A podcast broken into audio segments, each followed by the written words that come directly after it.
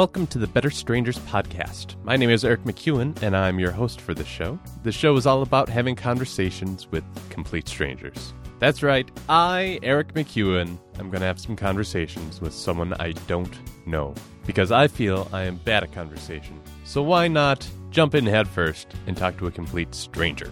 What you are going to hear is a full, unedited conversation. All awkward pauses and everything else is left in. It's not cleaned up, it's not gussied up, it's not spit shined or anything else. Today I speak with Andy Sertivant. I think I got that right. I'll get it right at the end of the podcast. You'll you'll hear. We get into pronunciation. I don't want to spoil it, guys. Spoiler alert, we get into pronunciation of last names. So without further ado, let's get on to the conversation and I will talk to you on the other side. Uh, hello, Andy. Hello, Eric. Uh, so, um, just to get things out of the way here, we are strangers because I don't believe we've ever talked at all. Um, no, I uh, believe that is true. I believe we are friends on Facebook. I'm not sure why. I probably. You know, yeah. yeah. No, I was wondering about that actually before you called. Because um, uh-huh. I, I, yeah, I'm, I'm not sure I'm not sure how that happened. I mean, I'm glad it did, obviously, but um, because I, I don't know, I tend to be a little uh, not choosy, but right. You know, I, I tend to not accept the, you know, the random the invitations unless, yeah, unless I know who that person is or have a, you know, generally if I talk to them, that's kind of the cutoff. Right. Yeah. My theory is it's just uh, when Facebook shows you you have like 75 friends in common that might be the uh, the tipping point there. Um, I am uh, aware of you because I was interested in you did uh, the Salon Saloon uh, series, correct? Yes, and I continue to do it. Continue to that, and I've never gone to one, but I always thought that's oh. that's great, and I should, um, but I haven't. so well, you know, Oh, sorry. Go ahead. No. Um. Oh, this is going to be one of those conversations. I, you, you know, because you, you, don't want to barrel over the person. Um, I, I expect that we'll establish the rhythm at some point, you know, right. and and it'll be fine. But um, yeah, we do the Salon Saloons every fourth Tuesday of the month at the Bryant Lake Bowl, okay. and um, actually the twenty second is uh, is the the next one. Okay. It will uh, be about fakes. On about what? Fakes fakes. Yeah, things, things that are fake hmm, or like uh, are not true, uh, decoys, things like that. I now you know, being theater people, uh, or people doing shows and stuff. I, I I dislike when people say, "Uh, I'll come and see a show," and with when they have no intention of doing so. But I I do want to come out and see one of those. I'm not I'm not bullshitting there. Oh no, no, that's honestly, I think there's a pretty acceptable amount of um, leeway involved with that kind of bullshitting. I think in a way, it's it's sort of, I don't know, I think it's kind of harmless because it's really hard for me to say whether you came to the show or not. Right? Yeah, you might have slipped Uh, out early. You, yeah, exactly. Or I mean, you, you might even have even done that. Uh, you know, the thing is when you're on a stage, typically, and, and this is something I wasn't aware of before I started appearing on stages, you really can't see who's out there except No, for you can't. know, like you got three rows maybe, and then uh, anything past that point, God, that could be anybody. Yeah, I was doing a uh, show two weeks ago. I think it was two weeks ago. Um, and my Cool. bo- my boss was there, and I had no idea. And he slipped out uh, before you know we came out of the the dressing rooms afterwards. And he Yeah. says, uh, "Good show." I was like, "What? You were there?" No idea. no idea. And really, when you're on stage, you shouldn't be concentrating on uh, who's there. Are my parents uh, watching? What's going on? Right. Yeah. Exactly. Or that extremely attractive individual that RSVP'd yes on Facebook. I noticed that they were attractive. Uh. they're, they're here. I don't see them. I don't see them. Yeah, yeah. Oh no. but I mean, yeah, even with that thing where people say they're going to show up and and you know and then you know maybe they. Yeah, I, I don't know because I mean you can't call them out on that afterwards. Right, yeah. Yeah. Well, who's yeah. going to be that? There's so many people that do that. You would waste all of your time tracking them down and confronting them. You you said yes on Facebook. I don't understand why you didn't show up. I thought that was a binding contract. I thought we had something. You took 0.5 Yeah. seconds to say yes, so I assume you put a lot of thought into this. oh boy, these are not problems we had five years ago. No. Oh, the world's a changing. Uh, were were you at the Minneapolis Indie Expo last weekend? I was. Okay. Yes, I was. So I can you recognize you, too. So I can s- Oh, I can I, rec- I know what you look like. This is really creepy. yeah. This is really creepy. Well, no, no, Say, it's- I know what you do. I know what you look like. Um, Now, see, here, here's the thing about this that, Mm. that's very interesting uh, because I think that uh, there is sort of a, an expectation socially that it's not appropriate to know that sort of thing. Like, it's weird if you know what somebody looks like, or, or you know, or you know what they do if you've never met them. Mhm. But I, I just, I don't think that's true. Um, I think that's wholly appropriate. yeah. uh, you know, because I, I I have a general idea what you do. Um, I, I would, I, it's possible that I would recognize you. You know, again, us being, I think, Facebook uh, acquaintances. Right, right. Um, yeah, so it's um, it's it's funny how how you know when, when you talk to people, they they do sort of think, oh, I, I should know who this person is. That's weird that that I have this Yeah. kind of established knowledge, but uh, you know, every a lot of people do. It's uh, Yeah, we do very be consume aware consume and gather information in a much different way. Yeah. Yeah, I mean that's that's kind of how it goes. It's um it's it's very easy to be aware of people that you don't know in the formal sense of having, Right. you know, shook their hand and said, How do you do? and and all that. but I haven't even been to one of your shows. So that's, you know, it's it's this still this other step of removal. Like if I saw you on stage, you know, that's a different Uh-huh. excuse for knowing who someone is. But just solely through like internet information and social media information at that. It's not even like I've gone to your I haven't gone to your brand new website uh because I haven't I didn't wa- I didn't want to uh uh get too much information or anything before the the call. Right. Yeah. I, I didn't want to either. Mhm. Um um but yeah, it's uh, it's it's um yeah, I you know, actually how do you how do you kind of pick the stranger that you decide to talk to? They have all contacted me, so I put up a form on the website and they Oh, entered okay. their name and information. And generally it's been people who are like one or two steps removed from people I know. Um, so it's Yeah. all all a little incestuous at this point, but I have had some uh, some further off uh, people from Germany, Alaska, San Francisco Oh. that uh, that are not exactly directly connected. So those are Right. those are in, it's all interesting. Everyone's perspective is uh is kind of fun. Yeah. Yeah, well, that's yeah. I- When you would get into you know people that weren't living in the same city, that's I think that would be a different type of, of conversation, maybe. Yeah. It, it's a lot about culture or culture in the different areas, which I find kind of fascinating.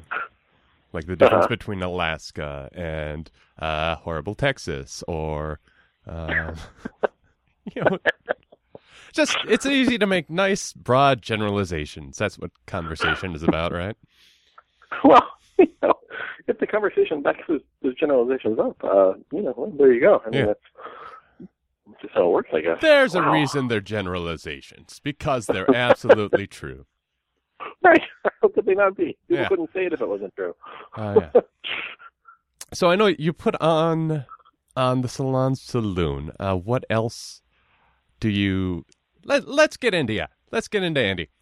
Uh, oh, yeah, what of course. what do you what do you do or what do you like to tell people that you do? Well, yeah, I um, you uh, made an allusion to the new website, Mm-hmm. and What um, is that website? Th- That is AndySturtevant.com. Why, of course. Of course, and so, so if you go to a website like an AndySturtevant.com or a, Mhm. you know personsname.com, there's there's an about page, right? Right, and right. there has to be a couple sentences about the person whose website it is. You make a Um, lot of decisions about so- yourself in in that creation. right. You kind of have to make the call. Mhm. Um, and and so I think what I said there was I said I was an artist, writer, and arts administrator. Okay.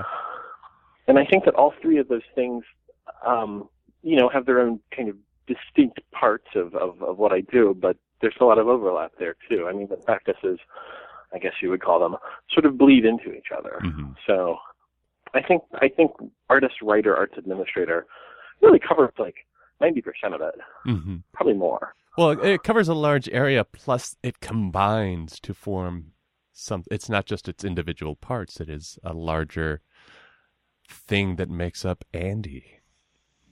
Exactly. Right. You know, the writing will have something to do with the arts administrative part, which will have something to do with, you know, the practice of making the art, et cetera, et cetera. Um, Have yeah, you so- have so you artist- thought about shortening to AWA? A W A A. Just Oh, say you're an AWA. Oh, Akbar? I don't know. That's, there, could, there could be something there. Yeah, you're the f- world's first AWA. Oh, oh that could that could get me in a lot of trouble. Um, or Al- Allah. AWA. Oh, all there's right, a lot right. of Got to be. Uh, make sure not to accidentally pronounce an L. Right. Right, right. Right. Ali. Yeah. But so so I guess that's uh, that's that's what I would tell a person that came to my website, which I did. Tell them that. well, there you go. You've got this all. It's like you had this planned. What's going on? you know, I don't want to come off as too canny. I mean, Right. That's, Yeah, yeah. that's not what this is about. Hmm. All right. So, So, yeah, I, I, I, I oh, go ahead. no, you go ahead.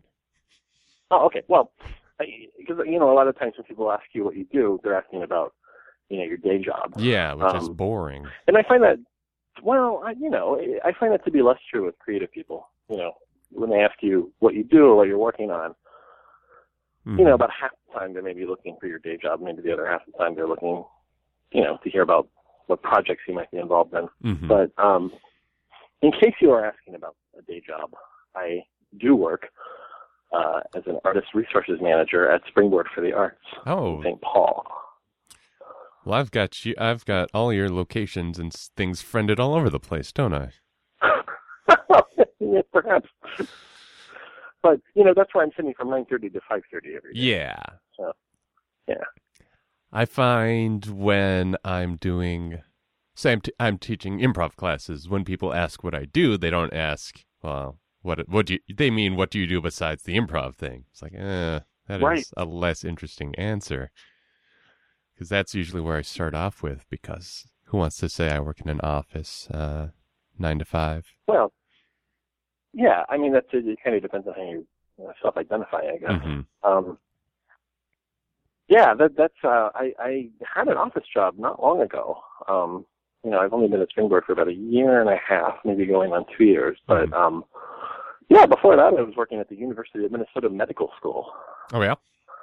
Yeah, straight up administrative kind of position, That's not not really the kind of thing you can make seem like is something that it's not. well, when you once you get administrative assistant or assistant, did I just add that in?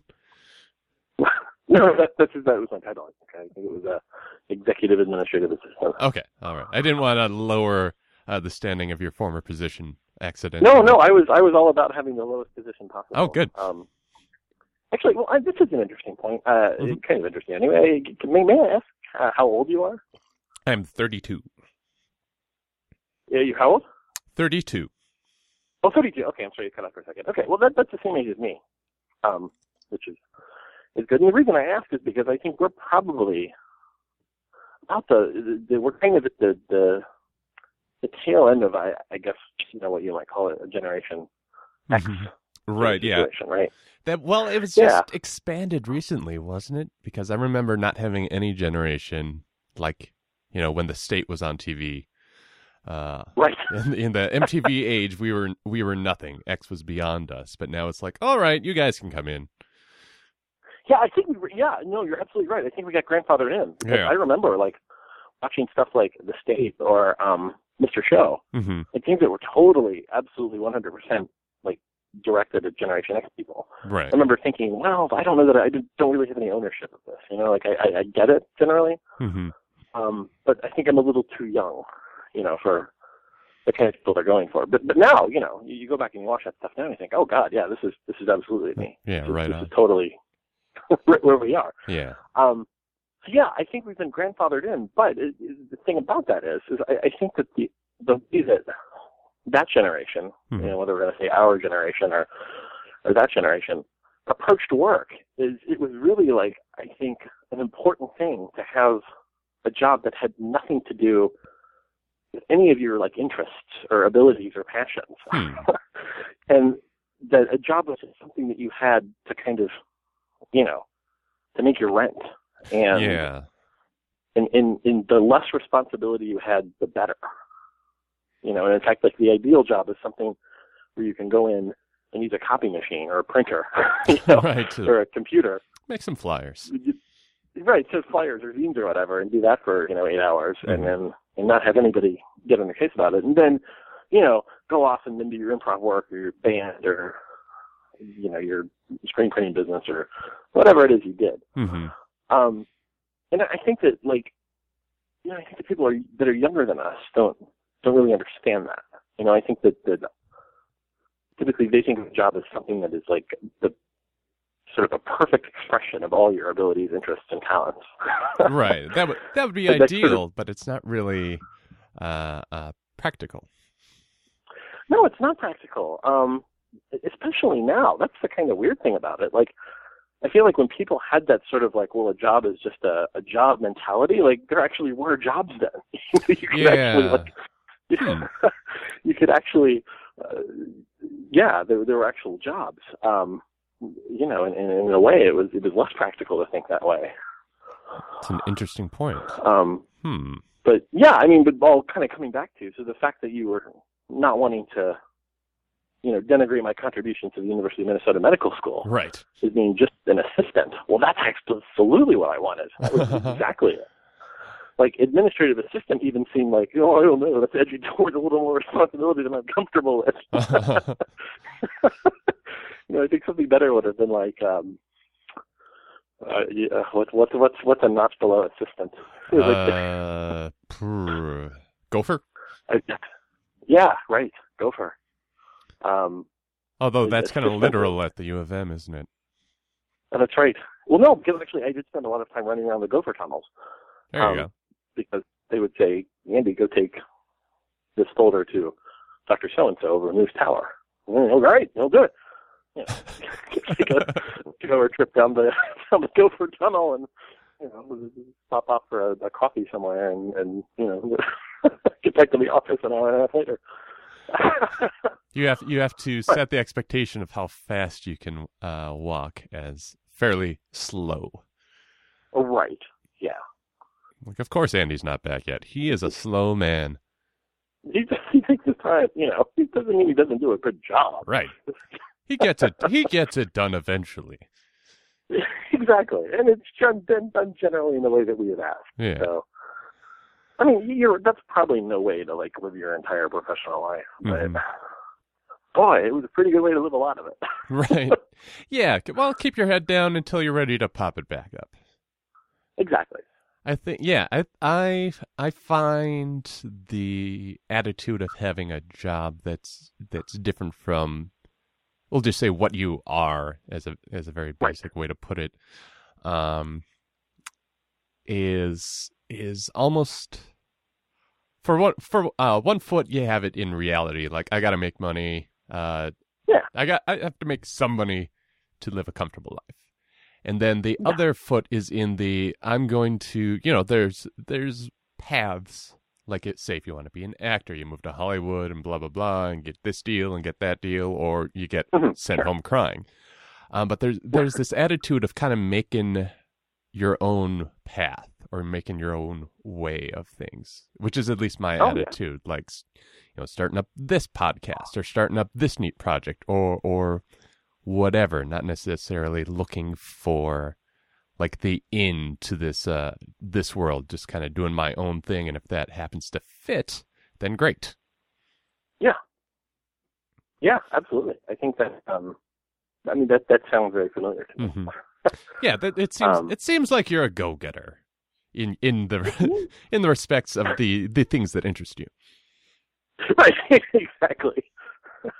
Or not necessarily think, folder related go getter, but well, right. I mean, there's you know, you, uh, there's only so much energy that one has, and then you have to expend it in the right. And these shoes aren't made for running; these shoes are walking shoes. These are walking shoes. Yeah.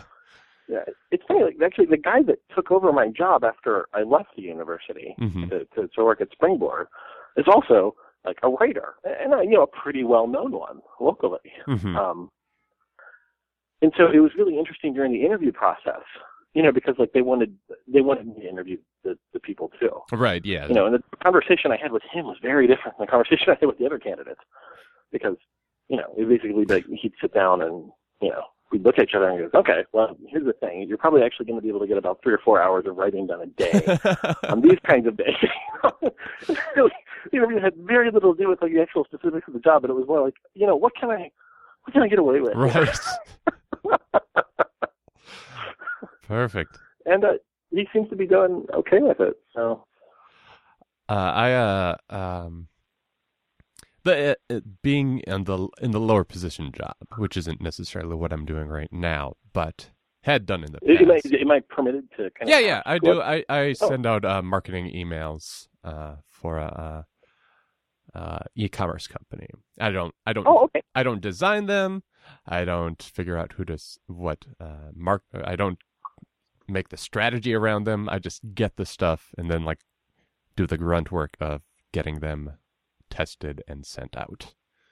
Oh, okay. Sure. So, uh, you know, I can do it and I can do it well. But, you know, is it, yeah, you know, well, it, does it fulfill the soul? No, not really. but, uh, uh, I've always had, you know, in the taking the position that you don't really find too fulfilling, I always got nervous when I was at the position where people said, "Wow, you're the best we've ever had in this position." I was like, "Oh, uh, you mean I'm the best at stocking phone parts in this cell phone warehouse? Great. right. You, all right. Maybe I should look for something. Here. Maybe I can make a little more money someplace else if I'm the best at this. Aim a little higher. Aim a little higher. That's the great thing about like, um, you know, being in in our early 30s and kind of having you know, job experience, it, it stretches back, you know, 15, 20 years. You yeah. kind of realize how low the bar is. Yeah.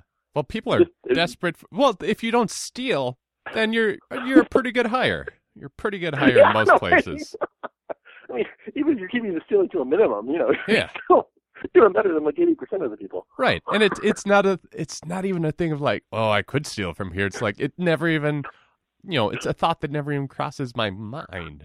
So that's a that's apparently a rare attitude in some uh, some positions.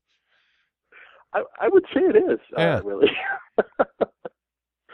it's uh, it, it's funny how that works. Mm-hmm. Um, that yeah, doesn't mean the at the that doesn't mean at the office I haven't collected my little uh, uh garrison of uh, scissors and staplers. You know, for my oh, yeah, for my desk. That's that's uh, you you scrounge and scavenge, and then those are yours now. Right. Uh, yeah, exactly. I mean, that's that's that's something entirely different. Yeah. That's not taking it home. That is. No, that that's not like yeah. Well, you know, I mean, I, I got a pen right here, and I, this pen probably came from work. Well, pens they have crappy pens anyway. Listen, I I get the uh uh oh what are there? I don't know. This is the stupidest thing to be excited about, but there's the no, there pens are are, these, I'm I'm ready to be excited about pens. There are these roller balls, these uniball roller balls like Fusion or something like that. They write so yeah. smooth. They're wonderful. Those are those are really good. Yeah. Um, I, I, I buy them no. over Amazon because I want a good price on a lot of them. Yeah. That's oh, yeah. No, that's the thing. Once you find a good pen, you, you stick with it. Yeah. Um, I, I the, the one that, that I've been actually extremely excited about, probably more excited than I've been about a pen for a long time. um, and I used to work, I used to work in an art retail store in college. It was like this mom and pop like art supply. Okay. Um, you know, I worked for like six years, so I, you know, I sold a lot of pens. Yeah, I yeah. in contact with lots and lots of pens. Um, but Sharpie, you know, the Sharpie, that you know, kind of veritable uh, uh award to the, the the, marker industry. Right. Um, yeah. Looking like a writing pen now, and it is so good. Really. Oh yeah, I mean, it's like the ink is is it's indelible. It doesn't bleed. It's Hmm. smooth. They last a long time. It, it, it's like a felt tip, but it keeps its point. Ah, I like um, it. just yeah. I mean, it's it is a really good pen. Yeah, I, I used to to uh, uh, use uh, Micron uh, Pigmas when I I drew, but yeah, I'm sure there was plenty of ink left in there before I ruined the the tips on those. They're just so uh, well, yeah. I mean, the Micron is kind of my go-to pen mhm. as well, actually, as far as like for drawing and, and stuff like that. Yeah, yeah. Um, and and, and the, the, the Sharpie pens are not as good as the Microns. right. You know, But they're But, with uh, a, a, versatile uh, writing utensil. Yeah, they're close. hmm Yeah, they're they're they're they're pretty close. So yeah, just buy a bunch of boxes of those and keep them in your closet and just oh boy, it's so good knowing that they're just there for you. I, I, I'm uh I'm kind of you know everyone looks at me kind of weird, but I'm happy to uh find someone with uh uh unusual uh not unusual, but probably not uh uh. No, I lost my train of thought. well, I know what you're trying to say, but A desire for a des- A, a desire for uh, a good pen. Yeah, and and to those people that are not excited, uh, you know, like it sucks to them. They they use pens just as much as we do. Uh huh. And they're living in some kind of a twilight world where they can't bring themselves to appreciate, you know, this thing that they use every day. I mean, what kind of a way? What kind of life is that? I don't know. If you are not amazed by a pen, then maybe you have higher expectations for what life has for Oh, you. Well, I got some bad news for those folks. it doesn't get any better than that. That's as good as it gets. Maybe a good steak and a good pen, and then you know that's that's kind of the top. Yeah, uh, you know, I don't know what these people are expecting out of life, but boy, oh boy, in my experience, Yeah, you, you get a good pen, you're uh, you're not doing bad. right. You're you're pretty set. You are doing good. You are at least the top ten percent of happiness. It's it's it's it's, possible. hmm You know, you don't want to blow these things too out of proportion, but uh, you know, I can think of things a lot uh, less productive to get excited about than a, a good writing pen. Like uh, I don't know, celebrity divorces, Well, yeah, right? I mean that Mm. that, that seems to be uh, uh, something that is on people's lips. It seems much more innocent to get excited about a pen than uh than uh, uh Kardashian. Yeah, well, I mean, I think it just it just has a lot more to do with your kind of like your your your really tangible quality of life. Right. This this all I mean, it isn't this is in my life bubble. This is something I can reach out and touch, not something in a different Right, bubble this that doesn't uh, really affect me. right. This is this is something that I can control. You know, this is something I have control over, and if I do well in this area, um, you know, th- there's a tangible benefit to that. Right. And that doesn't Um, mean my penmanship has increased at all. It still looks horrible, like chicken scratch, Oh. and only I can read it. But I can, uh, but I can make it uh, not smear and write smoothly. That's right. The not smearing. That's a big, big part of it, especially with those gel pens. Yeah. Uh, Um, the gel pens are very smudgy. a, a pox. On God, I just think it, it's occurring to me that I could I could talk a lot about pens. I mean, well, you know, like in, in a not that I'm saying we should do this, but I'm Right. thinking, you know, man, I'm just getting warmed up. I mean, I, I, do you think are there any pen podcasts out there? I don't think there are. Listen, if you want to start a pen podcast, start reviewing pens and uh, maybe maybe talk to some inventors. Pen who It seems to be there's a niche out there for that. I Uh-huh. think. how many how many people uh well, you know, it's all about finding your your niche in this day and age. What what is your podcast going to be about? What is your show going to be about? Well, it's going to be a tailor specifically to people interested in various types of pens. Right, the, the pen community, which you know, frankly, is a pretty big community. A lot of people, anyone that uses pens is in it. You know Pen who uses you know who uses a pen? Who? Everybody. Exactly. This is this is not a niche market. Everybody uses a pen. This is gonna this is gonna be a huge podcast. It, it could be. that, that this is so close to being a good idea. oh, like it's, it's teetering right there on the line. right. You you probably want to want to take it in a, a kind of zombie movie kind of route where the pen discussion is really uh, uh, a metaphor for something else. You know, you're you, right. Which, consumerism or something. Right, or the, the sort of the um, you know the technology outstripping you know you can that whole angle too. Right. You're talking about the the, the death of, of print and you know, Mhm. the, Oh yeah, the printed word and, and these kinds of things. I- I mean, I actually I am uh, this winter as part of the art shanty project. Oh, you're Um, doing I'm an art teaching- shanty, huh? Well, I'm I'm I'm participating in an art shanty. I'm doing a.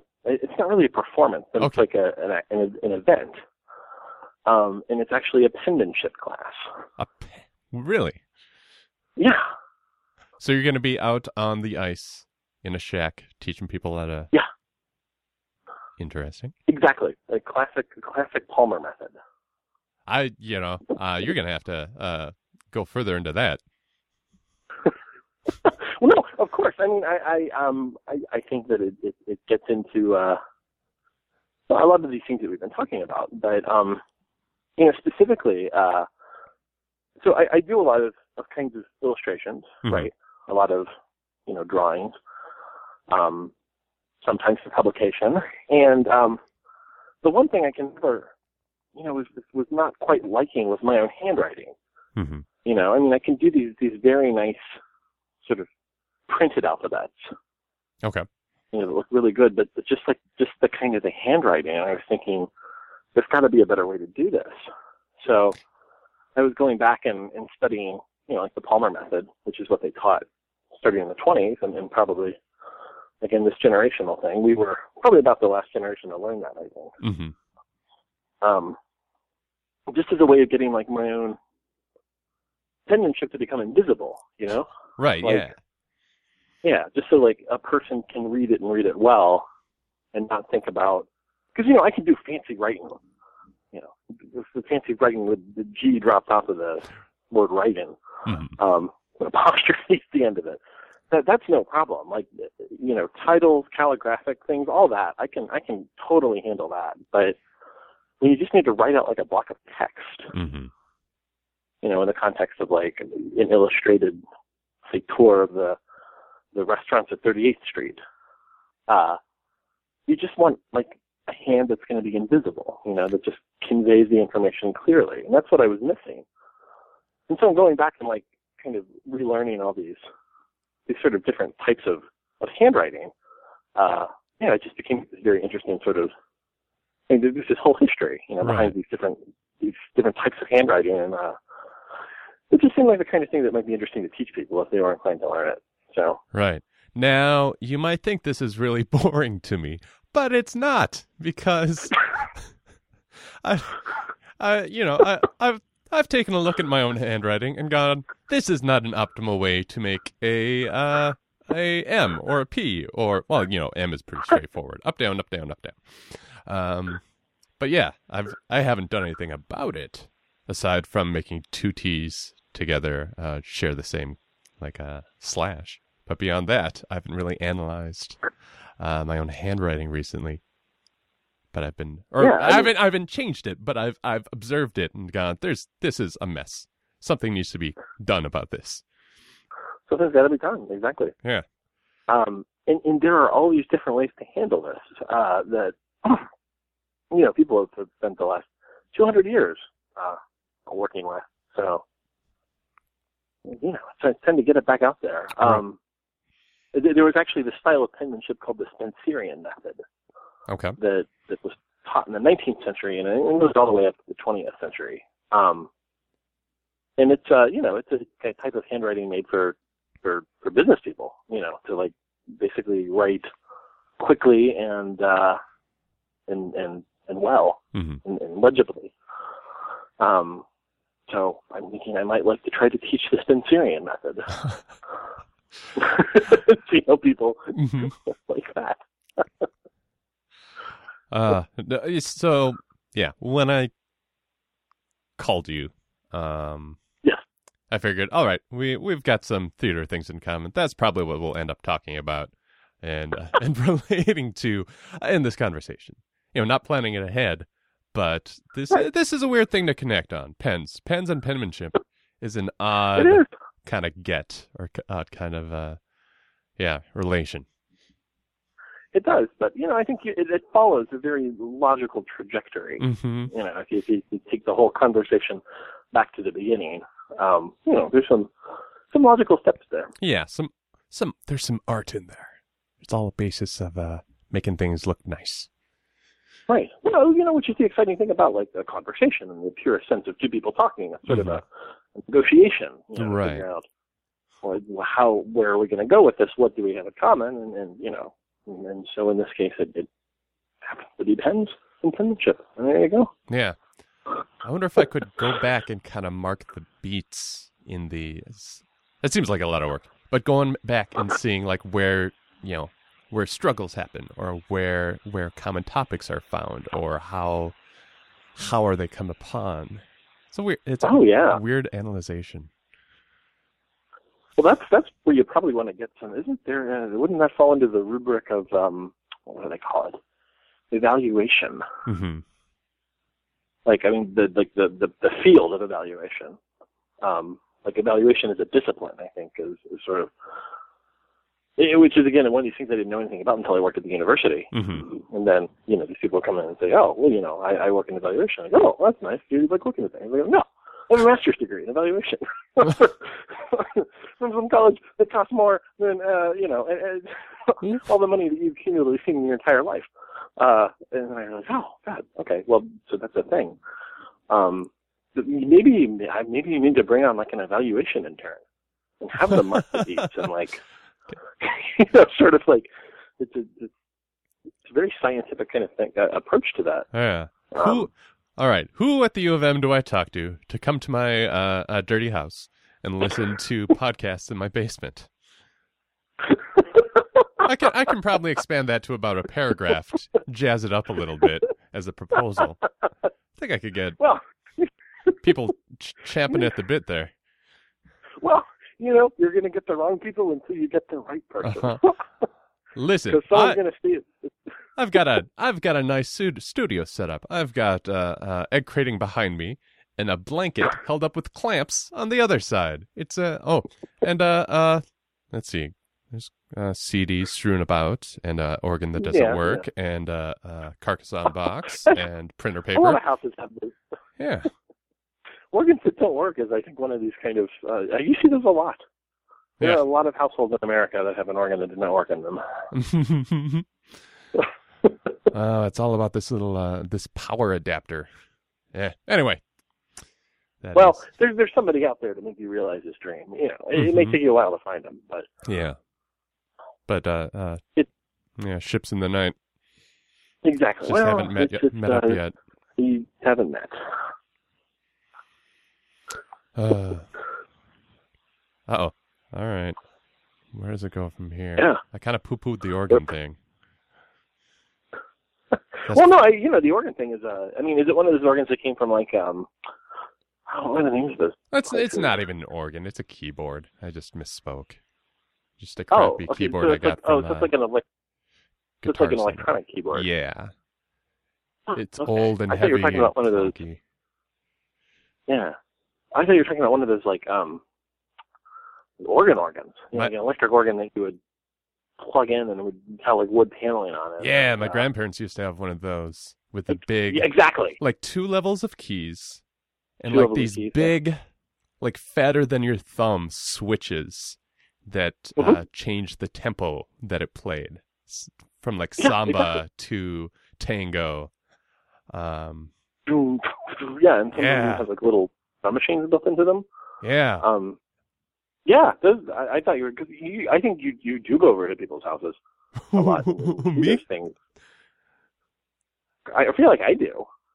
oh the go so you see those in people's houses Yeah, hmm. yeah. Like when it just says like the mysterious, huge, like enormous wooden yeah uh, electric. And uh, uh, the pedals were these. There were a lot of there. There weren't just like there were a lot of pedals. It was like a third set of keys down at the bottom on this Yeah. thing. These long, uh, we'll say phallic looking uh, uh pedals. Yeah, yeah.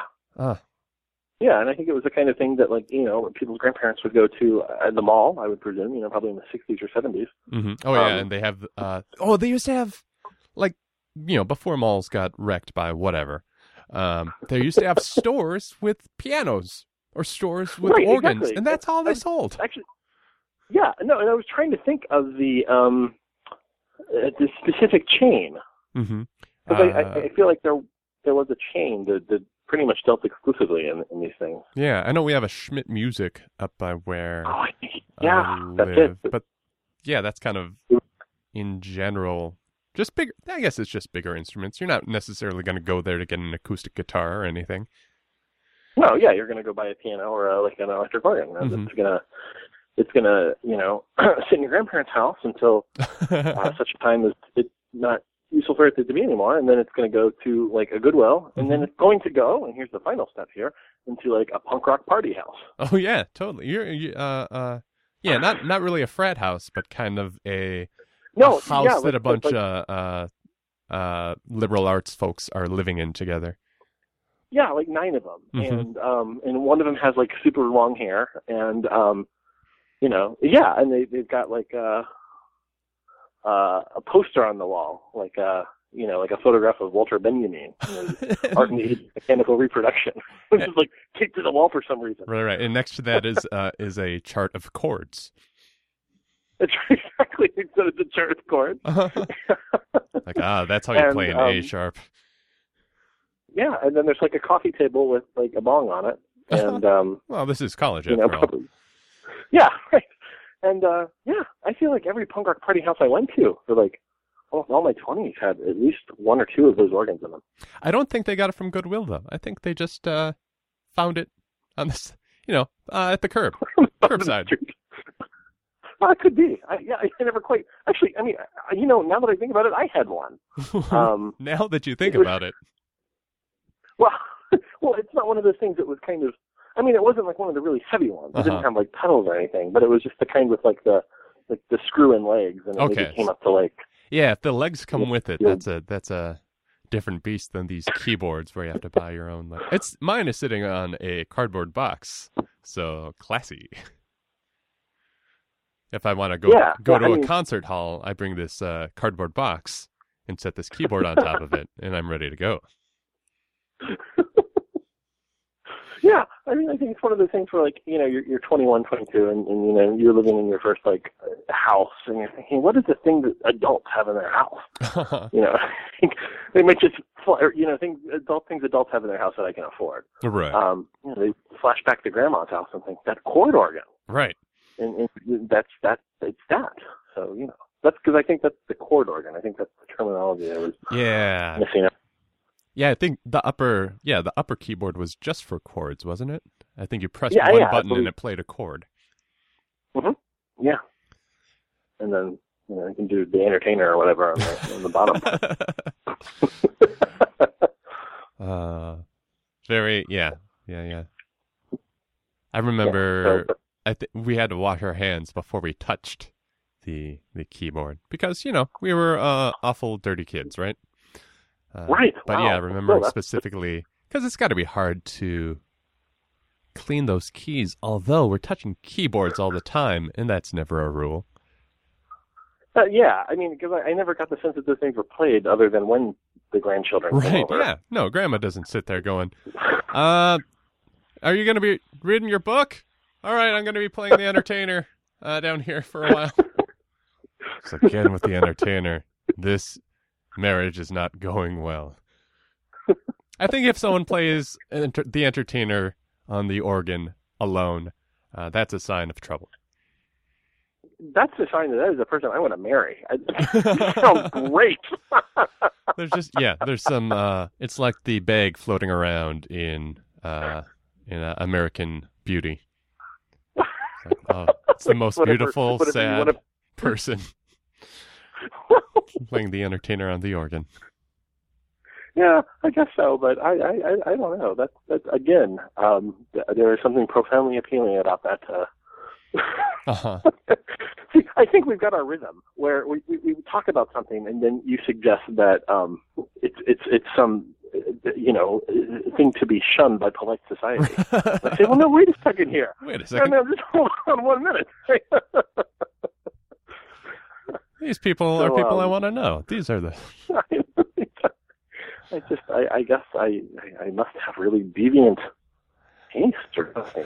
Uh, that hit, there's there's something about the the the loneliness that kind of that hits my funny bone. You know, someone Yeah, uh, so sad and lonely. It's like ah, that is hilarious. I, I think it's the whole uh, Royal Tenenbaums kind of attitude. Like everyone is irreparably uh, they're broken to bits, and that is funny. yeah, funny, but it didn't end in, in touching. Yeah, yeah, yeah. I uh, my my grandparents lived in Montevideo, which is way out west, like an hour. It seemed like forever away. No, I, I, I, I, um, I, I dated a woman from Montevideo. Oh yeah. Um, so I got to know Montevideo pretty well, actually. So did you actually go out and visit Montevideo? You- That's the funny thing. I never quite the, the relationship didn't last that long. Mm, Oh, Or not, not, didn't long enough for it to get to that point. right. To go back and Um, but but I heard a, a lot about Montevideo, and um, I, I feel like I do actually have like a you know a better than average understanding. Of, All right. uh, of Montevideo. the whole Well, let, me, thing. let me explain this to you then. Uh, Yeah, my please, please. my grandparents uh uh back when my dad was in high school. No my mom. Uh-huh. my mom's grandparents. Uh when she was in high school they bought what was called the bud house. And that was Bud House? yeah it was a big old not a mansion but uh uh like a three story four story victorian. It was a huge Oh, yeah. house that uh the mayor the disgraced mayor um owned. And they bought it and he was still uh living in it at the time um everything's turned off so he has like a campfire in the living room. Um so they re- they had to restore the whole thing. But that that's the that's what kind of house it is. This is gigantic house that was you know used by two people um after the kids left. Um so there's there's these four stories and then there's this long staircase that scared the shit out of me uh, that goes Sure. to the basement, um, which is just. I have dreams about it sometimes that there's all these corridors because I never fully got a good like handle on the basement and where it went and how Yeah. how I didn't want to spend too much time down there. Um, but Well, no, that's no. that's where the ice chest was the the big old ice chest and also Oh, the ice chest and probably like the coal chutes and, and, and all that shit. Yeah. Um, yeah, yeah. Oh, sure. but also that's where the pool table was. Oh, So you know like they a, did, they didn't have the organ in the basement. That was in the entryway, of course. right. Of course, that was in the entryway. But in the in the long, dark stairway to the basement, that's where the pool table lived. And there are Right. so many spots. I get yeah. Now that I think about it, there's so many spots in that house to put a pool table that isn't the basement. But first of all, don't getting that table down to the basement is a work in itself. But uh, yeah, I you, mean, you have a like throwing it down the coal chute. yeah, yeah, piece by piece, putting it back together, like uh, uh, uh like Johnny Cash's uh Chevy. Oh, right. Yeah, exactly. One one piece at a time. Was it a Chevy? Am I saying uh or no Ford? Uh, the, um, oh, shoot. Uh, no, Yeah, I uh, can't remember which one. oh well, A Ford, I think. Maybe. Yeah, yeah, yeah. But yeah, there's that. Yeah, it's weird when you just like just now when you grab a moment from your past and go, "There's a lot that didn't make sense there." It's true. What, what, what, um, perhaps we can learn something about the, uh, the beginning of the life of this pool table, Mhm. uh, by taking a look at, at the end of, of life right. situation for it. Is it, is it still in that basement? Uh that that house was sold and they're in Arizona now. So it might still be Oh. there. It might uh they might have gone this this isn't going anywhere. This goes with the house. Well, you never know. I mean, yeah, it was because I was wondering if it, if it had been removed at some point or. but yeah, you know, who knows? Who knows? Yeah. I think, uh, yeah, grandparents loved pool. I think they still love pool. That's the thing that grandparents enjoy.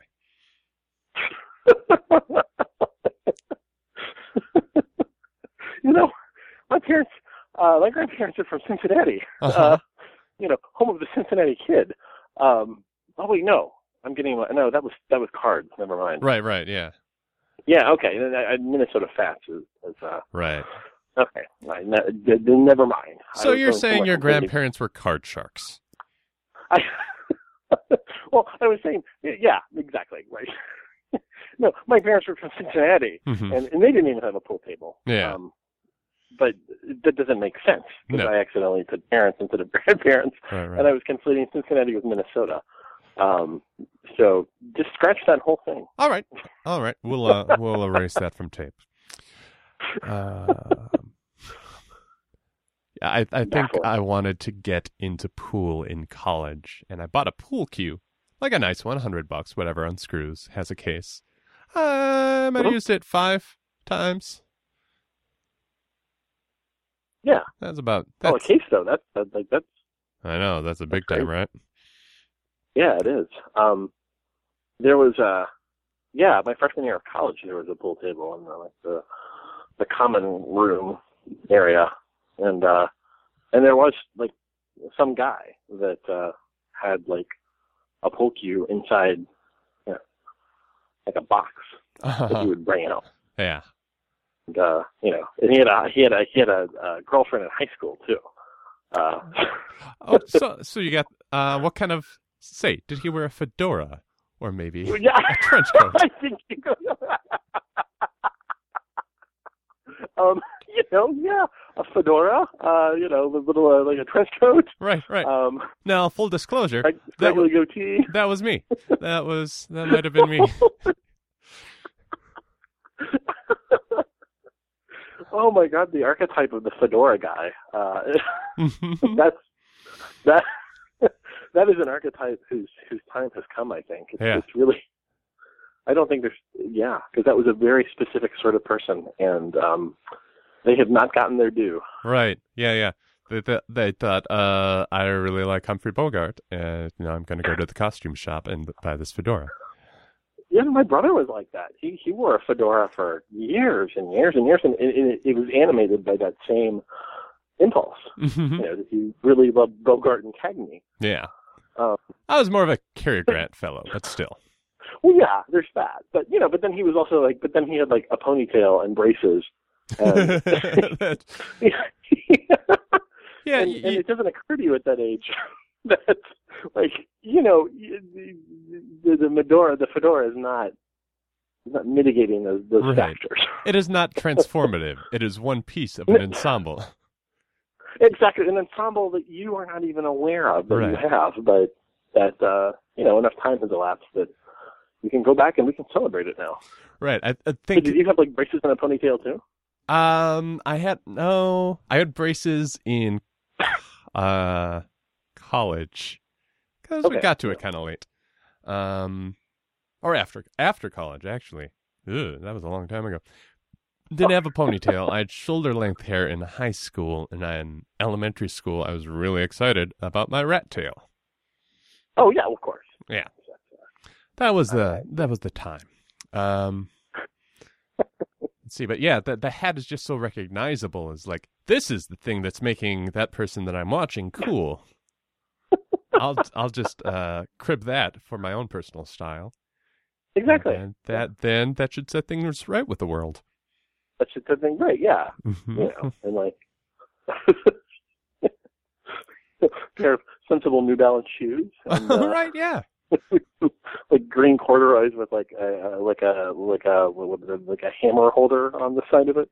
Yeah, yeah, and uh, probably a vest. A vest of some sort would be. A vest, yes, like a vest from Wilson Leather. Uh, you know, it was kind of a, a brushed uh, leather on the front and Mhm. uh, like a Maybe some you know, like studs. satiny material. on the back. this is all sounding very familiar. Yeah. I think we make fun of uh, because it might be so similar. It was it was close. It was close. And I I don't even know that my intention is to make fun of. My intention is to celebrate these pioneers. Right, right. That, it's, uh, yeah, it's not making fun really of it. an- I think I was taught by uh, when I took a sketch writing class at the Brave New Workshop that someone was trying to, someone was very left wing and trying to fi- write a scathing, like right wing uh, parody or something. And they go, you oh know right, what? Uh, it's it's going to turn out better if you come from some place of recognition. You know, if you if you make fun of your own uh, failings or faults, and, Yeah, and that and that always made uh, that really stuck with me because it made a lot more a lot more sense. Rather than jabbing at things you don't uh, you don't understand, you know, Right, yeah. admitting uh, to what is wrong with the way you, you know you are or what you're thinking. Yeah. Yeah, yeah. And God, know, what would you even call those types of fedora guys? I don't, I don't know that there's any. I would call them uh, myself in the mirror. man, man in the mirror. I did buy a costume you know, fedora in college. I was that guy. I'm not lying about this. Ah, No, this I is not a joke. It's not a joke. I lost it had a lot of in uh, Italian class. I think I left it in Italian class, and uh, I was like, "Eh, I guess that's the end of that. I'm not going back to look for it." That was probably a bad idea to begin with, and then I kept walking. Oh, I'm halfway across the bridge, uh, going back to the door. Oh. I do not need to go back and get that. wow, the, the fish scales falling off your eye. Oh, the, the, end of innocence. Uh, yeah, tragedy leading to realization that maybe it isn't a tragedy. It's, it's time, yeah, it's time to move on. I, I, I you know, there, there will be other fedora men out there, and Mhm. then there will be. And some guy's gonna find that hat and, and put it on and think, "This is awesome," and then go back to his dorm room and watch 19 hours of uh, Oh, um, uh, the outer limits.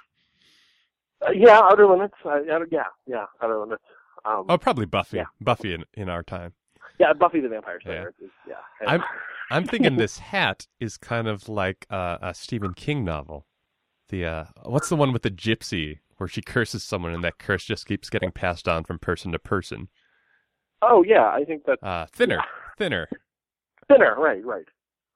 Right. So Yeah. someone else is this this waste, you know, gets this wasting away curse until it's passed on to someone else. Same way this hat Right. is transforming someone into an asshole uh, by each person that discovers it. Well, those are very strong words there. Listen, I'm talking about myself, so it's all good.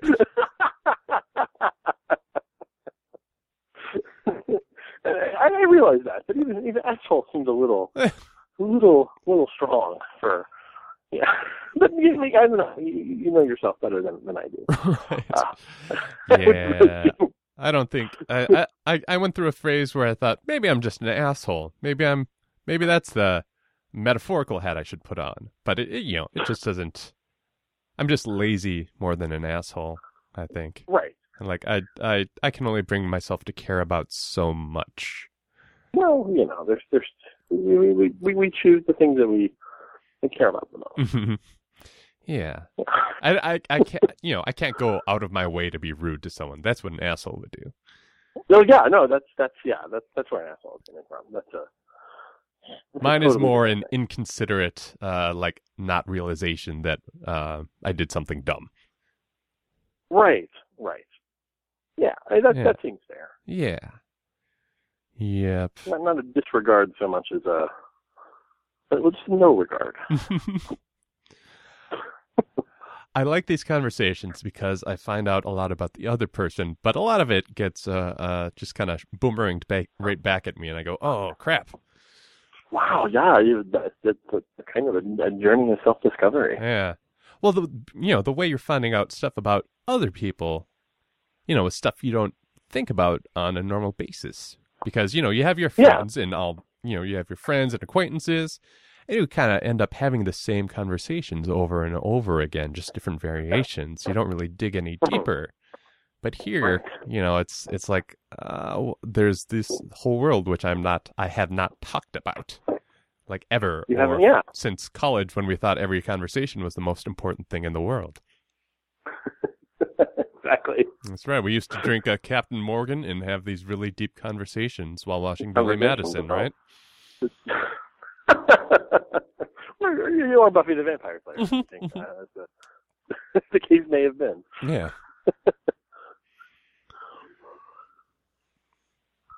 Yeah. Yeah. Self discovery. Well, so that so you you've you've uncovered a lot. Yeah, we've discovered a lot.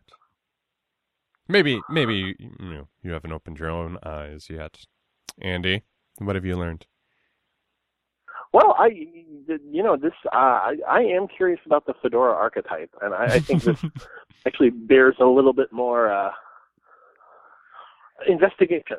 Yeah, Um, I think I there's think, I a think that, a uh, kind of knee jerk reaction to just kind of label the person in a shallow shallow way, just going, "Oh, this guy thinks Yeah, they right, look really like- cool in a fedora." But what really drives, what is missing in that person's life that causes them to get that fedora? right, or even what? Yeah, what what what, what are they hoping to accomplish? Mhm. And, and and and are they are they accomplishing it? Right. Um, What's the goal here, guys? Well, yeah, yeah. It's um, uh, you know, I like that because it's a recognizable subculture of some Mhm. kind. I guess subculture is probably the right word for it, but um, it hasn't been kind of identified and tagged, and Mhm. uh, you know, even to take the kind of the Marxist view of this, uh, commodified. Uh-huh. Uh, Well, I think the problem is it takes a lot of work for someone to really commit Well, to that. They really have to go, uh, you know, feet first into this whole fedora thing. well, I, I'm going to look into this. Uh-huh. Now, I'm not against dressing dapper. I don't really do it that much, but I would love to. oh yeah, but that's you know, but get- we're not. Yeah, we're not talking. We're talking about something totally different. Yeah, we're we're talking about Yeah. you know one item void of the rest of uh, a symmetry. Right. The fedora guy. Right. They are a little top heavy in their fashion sense. A little bit. A little, Exactly. a little too focused on the cabeza and a little less on their footwear. Among, yeah, right, among any other. Right. Maybe if they had a fedora and some Allen Edmonds and maybe sus- some suspenders, maybe they could uh, make a go of it. But uh, Yeah, well, you know, my brother did do the suspenders. That's definitely like, that was, a big part of his ensemble. So, um, and I'm presuming you didn't. I did not do the suspenders. Okay, you did like one of those leather weave belts, right? No, I did not. I did. I did not hit that. Uh, did not hit that level of uh, uh, like that's a great idea. I don't know if my belt That was kind of- necessarily matched my shoes all the time, but I did not have a weaved Well, no, belt. Okay, well that was that was my default uh, belt for for a long time. Oh yeah. Was it? Yeah, was this weaved belt a lot longer than it needed to be? It was, and it made, yes, it was Uh-huh. Tied in a kind of interesting, uh, somewhat creative fashion at Yeah, the yeah. end of it. Yeah, uh-huh. like a like a s- second penis hanging out there for the ladies well, to uh, well, right. was no, that was suggested by by any number of uh, any number of youthful tormentors. I, oh God, I'm in a terrible flashback to, to to eighth grade. Oh boy, What happened in eighth grade? oh, we went we went this whole time without a, a dramatic flashback, but uh, we we got it.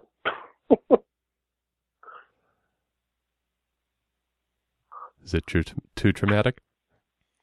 no, no, no. It was pretty, yeah, pretty pretty modest. Mhm. Say. I think middle school, just in general, is a big traumatic experience. It's like Oh, you're, yeah. it's like you're getting born again. It's like you're being shoved through the, uh, through this unrecognizable tunnel, um, to come out as a new person in high school. Right. You're ma- you're you're leaving the soft womb that is elementary school into this horrible uh, uh, light, you know, where someone has to slap you on the ass to get you breathing again, and then you emerge in high school. Yeah, I, I suppose so. Although, boy, I, I had a much better middle school experience than I had high school experience. Really? Oh yeah, I think that's probably less common, but um, Hmm. yeah, unquestionably. Interesting. Yeah, I Uh, was. Uh, I was. Uh, middle school is where the the label nerd uh, got got levied and. and Oh yeah, definitely. But but yeah, but but yeah, definitely. But there were other nerds that were you know I don't know. Maybe I just I felt like there was more of a nerd community I could tap into. Um, because I have this very vivid image of, of, of being in my high school for the first time. Mhm. Um, like, you know, everybody's sitting in the cafeteria, and you know, it's like that moment of truth where I've got my my cafeteria tray, Mhm. and I am trying to figure out what group I'm going to sit with. Right. Where do you go? And it was it was these two groups. It was like the the alternative jocks, and I think that was a thing in the '90s. Uh, you could be like, you know, you you could be a jock, but also, you know, listen to like, um, Nirvana, man. yeah, right, yeah, exact Pearl Jam, yeah, Right. Um, and, and then these other just kind of like, uh, I just sort of indistinguishably unpleasant rich kids. Huh. and I remember trying to make the call, and I and I just remember thinking, you know what? I'm not going to have any friends here. Neither one of these groups. This I am not going to hang out with either of these people. I'm not going to have any friends. And you know what? I wasn't wrong. really? Pretty much the way. Oh yeah, I that's absolutely the way it shook out. Hmm. Um, and, and just out of curiosity, which which group would you have picked? Um, I probably would have gone with the the alternative jocks because they seem a little less like jerks. I- Yeah, I'm throwing yeah. around. We're all throwing around judgments all over the place here, but my experience with the with jocks in high school was generally negative. Um, Oh no, yeah, yeah, unquestionably. but you know, in in uh, you know, I took choir for since middle school through high school just because not I was great at it, but it was what I did.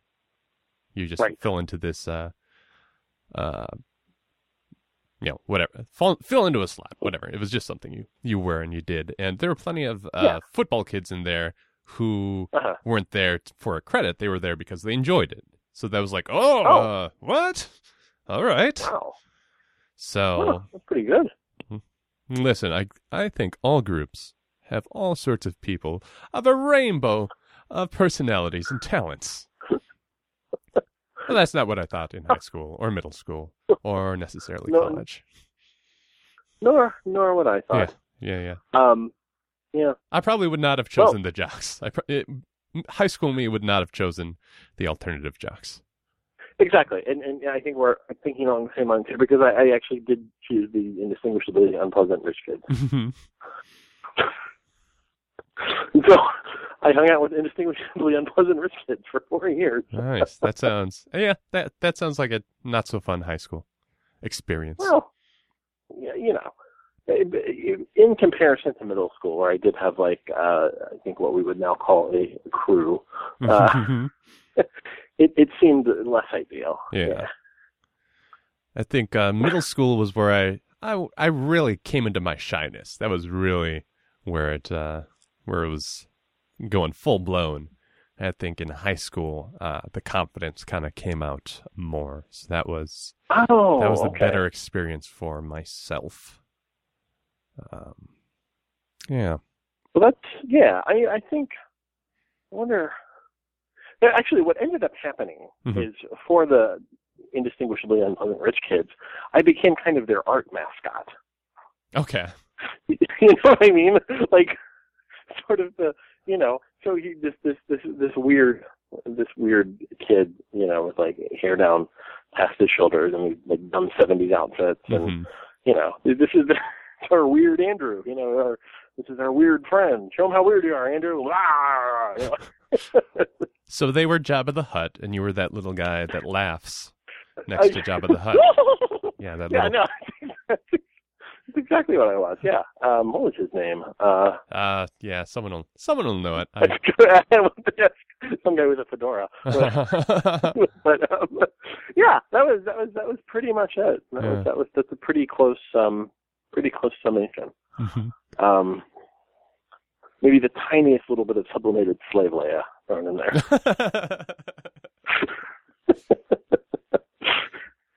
a golden chain Right, uh, right. around my neck. Andy, what did they do to you?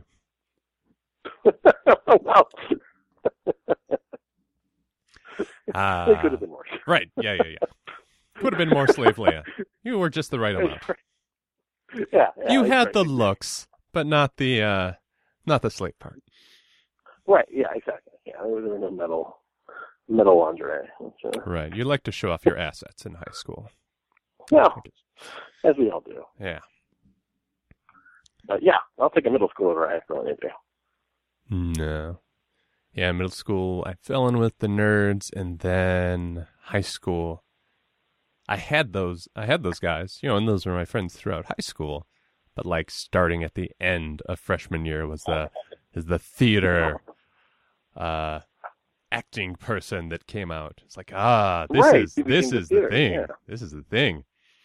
And then you get to college and realize, oh, all right, everybody is pretty good here. Hmm. Guess I'll focus more on the improv. Yeah. Find what you're good at. Find out what you're best at and do it. yeah, college is a shocker, isn't it? It is. Yeah. There are a lot more people in this general vicinity doing the same thing I do than I uh, care to think about. Right. Yeah. There were there were quite a few. Right. Um, but uh, you know, it's uh, I had a pretty easy easy going time in college, as I imagine most people did.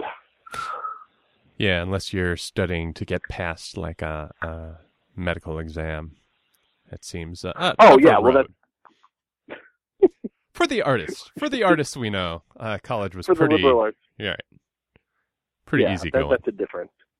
Yeah, that, that that's a different. Uh, that's a different situation. Mhm. oh boy. If you went to class, you could do pretty well in college. Yeah. if you Hard. actually go to the lectures and not skip biology lectures because your friend who skips biology lectures gets A's on his tests. And for some reason you don't. Huh. Mysterious. Yeah. Hmm. Well, I think in college too, you start, pardon me, you start thinking of yourself in kind of uh, broader sort of terms. You know, kind of putting yourself into a uh, uh, a context, sort Mhm. of culturally and sociologically. Uh, and I think that's an exciting place to be. Yeah. You know, where you, where you- you're realizing, oh, okay, I'm going out to like rock shows every weekend. Well, so are a lot of other people, and they're all seeing these these same bands that I'm seeing, and and uh, and and people are going to talk about this someday because I'm at the show that, that, that, that in 10 years people will, you know, I, still be thinking about.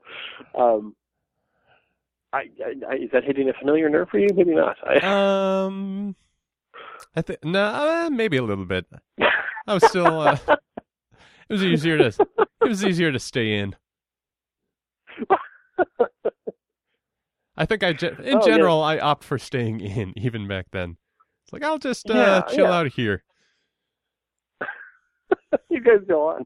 Yeah, that's right. I'll watch my tapes of Futurama again. But you guys Oh, have well, fun. That sounds but, but yeah, I mean, college was the first time where it was like, oh my god, I can go out all the time. Yeah, I, I can I can do whatever I want, and, and I will, you know, I, I can. Uh, people will recognize me if, they- Yeah. they see me a second time, uh, which is, is something that had not been prior to. I think what I hit in college was more of a, a hangout time. So we had, uh, I think, Yeah. the video games were the thing to do um, They were. when you weren't studying, or even when you were studying. They were. Yeah. You go down to Corey and Sean's room and play Street Fighter, or not Street Fighter, but Tekken and Bond, and that was that was Uh, yeah. every possible moment. Uh, Goldeneye. Yeah. hmm yeah. Although I think, like in retrospect now, I, because you know, like when I when I was in college and, and immediately afterwards, like Mhm. I was always you're always dumping on these people that were still hung up on high school. You know, yeah, like, oh, they're, the person wearing the letter jacket. kind. Right. Yeah. Exactly. Yeah, they're still hung up on that, and you think, well, you know, man, no, I, I live in the future now. I'm going to all these shows. They're going to be legendary in ten years, and like people know who I am, and I'm walking around the campus. You know. hmm But then I think you you, you run into the, the you've got to be very careful. I think when you're negotiating the rest of your twenties, that, that you're not that guy that's still going on about the punk rock party house you lived in, Mhm. where there was a bunch of crazy organs all over the place, and no one even cared because it was so awesome. I, I find that I have to really watch myself that, that I, I don't get too like hung up on the glory of that sort of dissolute, that, youthful uh, right, yeah. early 20s kind of scene. there were 10 organs, everyone was high, and we were playing the Flaming Lips Zaireeka on four different uh, CD players at the same time. Dude, that was the best! Oh god! And even as I scream that mockingly, there's a small part of me thinking like, "No, he really is the best." that was pretty. That was pretty fun when you got that to sync up. It was uh, like, wow, it's coming from four different spots. My computer, uh, the, this uh, Walkman with some uh, extra speakers plugged in. oh god, yeah. You see, you, you've got to be careful. Yeah or, you will be you will be the psychic equivalent of that yeah. guy with the Letterman jacket. Right. Yeah. The uh, uh, uh to bring to bring it back to the future here. Um, yes. You know, just like like college, you realize how much bigger things are than yeah. you are, what a bigger world is. But with the internet, it seems like uh, you know, you've got this. It's even larger. It's even larger than college. All these groups of people and all, all stuff like this. But everyone seems so desperate to get out their individual, individual. Uh, why can I say that? Individuality. Um, yeah. Or yeah, there's. It feels like there's a desperation of people to be unique in this much larger social uh, scene than college. And that's. I don't know. I haven't. Uh, that's just a thought that formed. It's not fully formed thought. That was just uh, uh kind of going on there. But yeah, well, no, I, I, I, I there, there may be something to that. Mm-hmm. Um, yeah, because I, I think that's right in, in some sense, but then in another sense, it, it doesn't seem that much different than mm-hmm. you know the way people seem to be comporting themselves at that time. Right. It's not like we can change the way our society necessarily talks to each other. It's just a little more, little less a little less personal at some right. points. Yeah. But then again, you can yeah. Find, oh. you can find those groups that fit exactly who you are. You can find those uh, podcasts talking about pens in the forums around that pen podcast. Which, thanks for reminding me of that, by the way. Right. Yeah. I feel like I almost forgot about it. Uh-huh. I'm gonna write that down. You go ahead and right start now. that one. I'll start a people step- stepping on eggs with their bare feet podcast. Right. Oh, are you sure you want to go down that road? I don't want to go down that road. Yeah, I mean, you, you, there, there could there could be some real blowback there. Uh, uh, I, I think if you're not careful. uh, don't, don't, want to get any. I, I, what's that? don't want to get any angry letters. That or uh, like people who are upset about my my flying carpet from Aladdin fan fiction. Oh well, that's, that's pretty uh pretty inflammatory. Right. Yeah, but, I know. Um, right.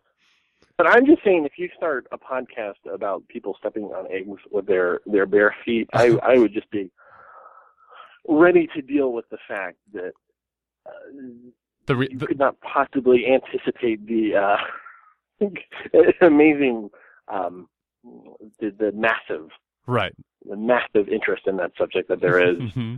with certain people. Yeah, no, uh, there are strange kinks all over the internet.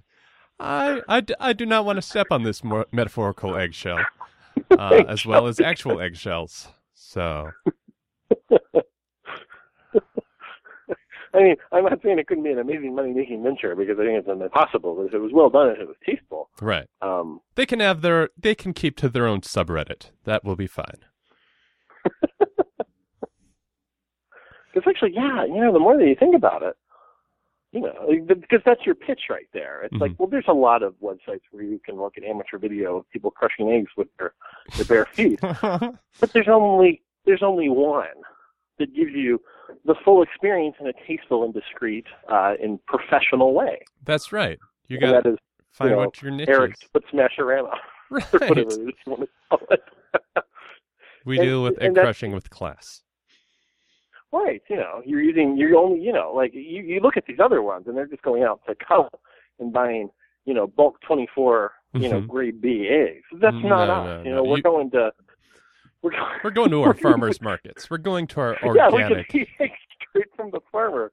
Mhm. You can look at this, you know, this nice yellow, rich yolk. Right, right. We is not want something. we want a one rooster to ten hen ratio in the eggs that we that we crush. We want to make sure our hens are loved before we crush their baby uh, eggs. Exactly. We just want to make sure that you're getting the most out of your experience, Mhm. and we are not sparing time or expense to make that the best experience. It can be. Yeah, that's that is a good angle. if you, I mean, it legitimizes it. if your niche or niche, what am I? Niche. Yeah, it's niche. I would say it was niche. Yeah. Yeah. Um, One of those you you, you uh, see written a lot more than you hear. Right. Only assholes say niche. What? Um, no, you, you it, for every niche, there's a you can go down further than that, can't you? So you got the egg steppers, but then you got the organic egg steppers, and, right, yeah, and you, go, and you go further and further down the spiral. Everyone wants to be, you know, you can be uh, ovo lacta vegetarian, or you know. You, you just you just Yeah. keep uh, specializing, specializing until you find the economic uh, podcast ratio that'll make you the most money for more eggs. Yeah, and then then dollar signs. Yeah, cha-ching. And then you're beating out Adam Carolla in the podcast area, and bam. Oh, a podcast that many seem to revile. oh, yeah. I've never heard it. So, I mean, I, I that I would hate it, but Um, it's too often for me. It's it's like daily, isn't it? I think it's daily. oh, is it daily? Oh God, I can't I can't spend that much time. I need my podcast to come out once a week or once a month to be able to consume them in a in a reasonable No, yeah, amount of no. time. I mean, yeah, I, I, oh God, I got enough on my hands without. Oh, I mean, I just think of my list of podcasts, and it's, it's, it's, it's always just way behind. Yeah. Yeah, because if if you yeah, if your podcast is the Adam Carolla podcast and that comes out daily, then that is your podcast. That's that's it. You don't have you don't you don't have time for anything else. He's using up all the time. He's using up Which is again, that's, all the that's podcast another good angle. hmm You know, you find your people, and you just make it so basically they can't commit to anything else. That's right. If you don't want to fall behind, you have to listen every day. Because Right? right because the plot, you, if you it's like a soap opera, right? If you miss Yeah, one day, how do you know what happened? The plot is thick on the Adam Carolla podcast. oh, Mystery and intrigue. I mean, you'll miss the nuances of why women are dumb if you miss yesterday, right? Yeah, Talking about the specific way in which they are dumb. right. You are going to be totally lost, like when you watch Major League Two after not watching Major League One. Wait, women are dumb? What? This is news to me. Adam hasn't brought up this before.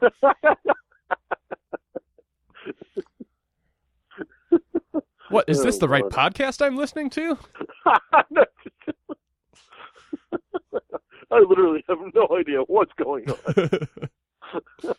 what a terrible world we built for ourselves. Uh, yeah. Pretty good. Uh, all right. How are you doing, Andy? I'm, I'm, I'm good. I'm good, good. good. Uh, how do you how do you pronounce your last name? Uh, Sturdevant. Sturdevant. That is totally Yeah. not what I would have said ever.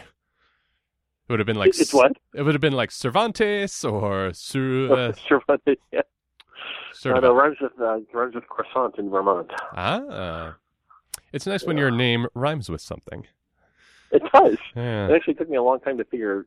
Yeah, I, I, I, I the, the Vermont and croissant only occurred to me recently for some reason. Mhm. What's a yeah good memorization technique. Yes, yes. So that that is the, the pronunciation. How's your last name pronounced? Uh, McKeown, McKeown. Okay, Yeah. McKeown. not McCowan, not McGowan. McGowan. McKeown. McKeown. Got it. I don't. You know, you get so.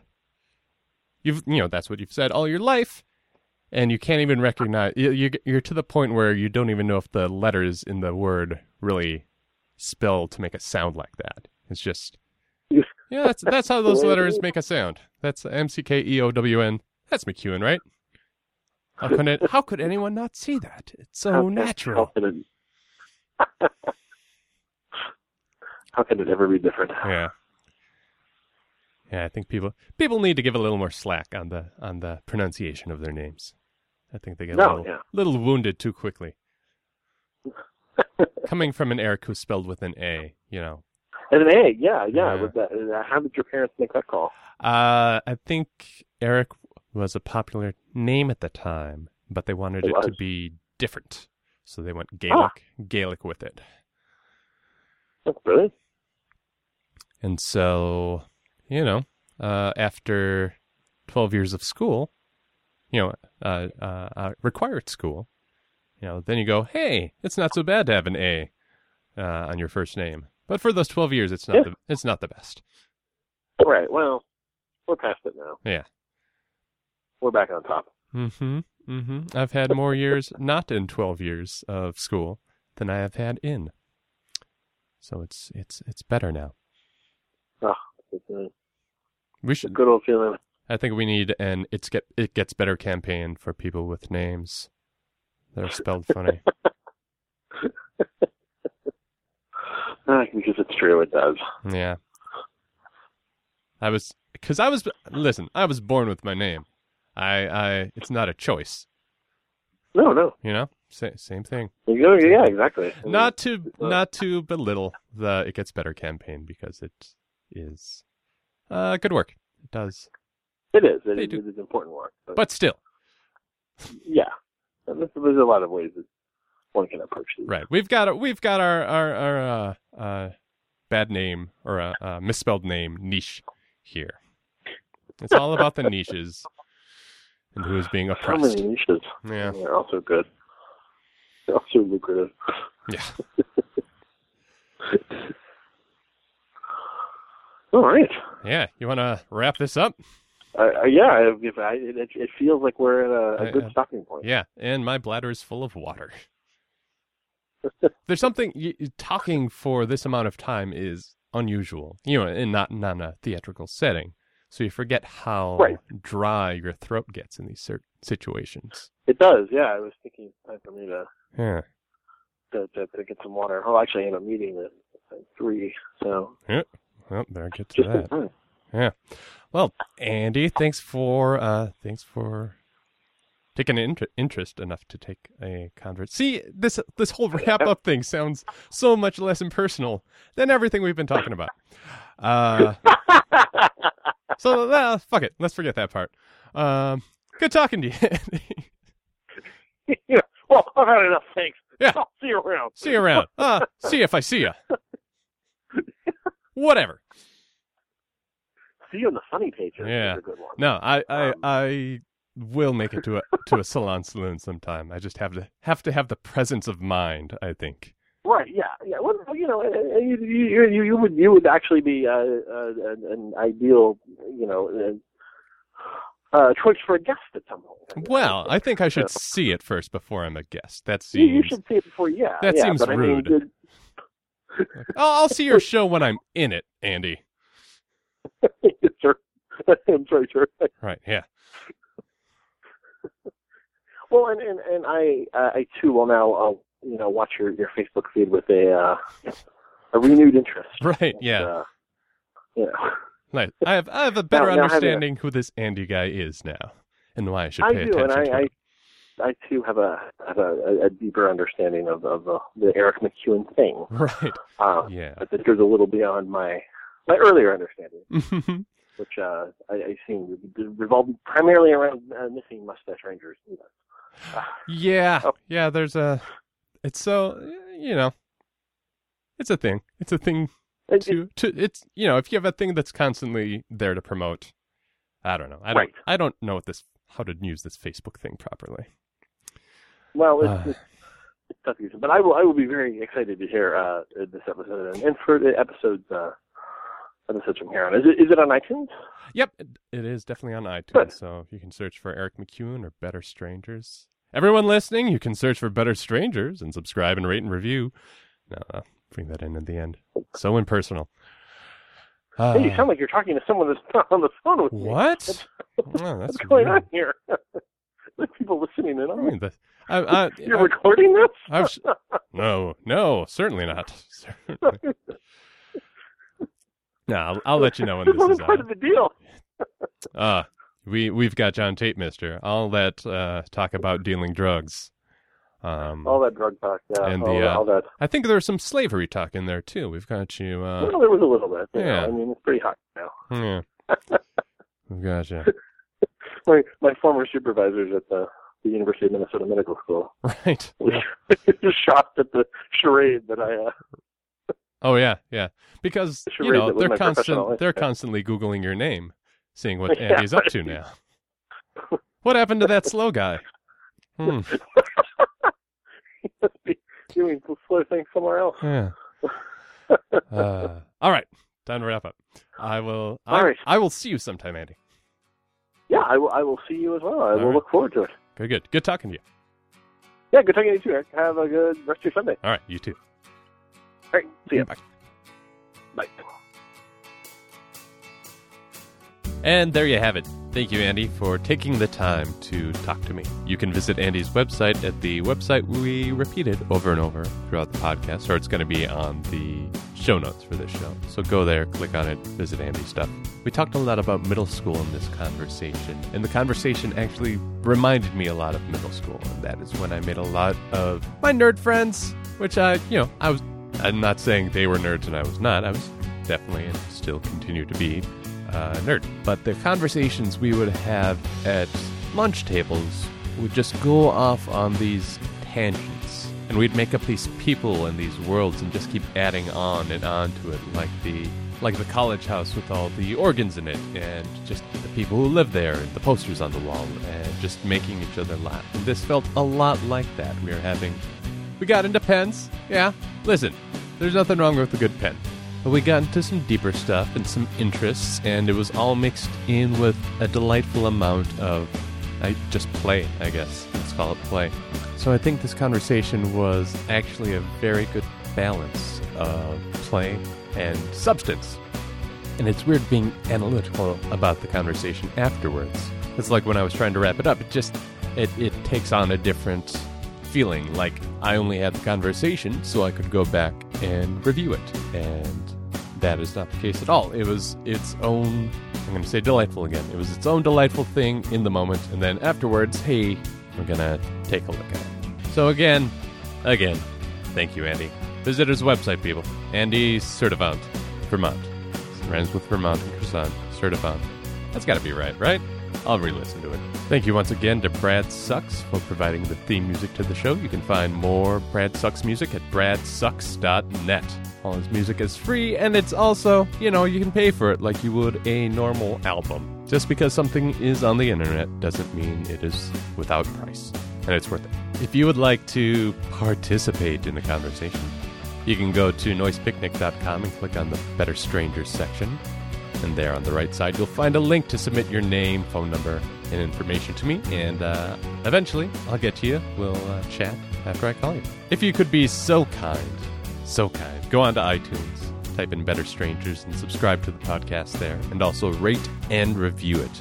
That really helps new people find the podcast and listen to it. And them listening to it helps more people find it. And, you know, tell people about it. Tell your friends, tell your family. Leave some comments on the website. I'd love to hear from you right on in. The email address is betterstrangerspodcast at gmail.com. And listen to all the other splendid Noise Picnic shows. That's noisepicnic.com. All right, I've taken up your time enough. Go on and listen to Adam Carolla now. See you next week.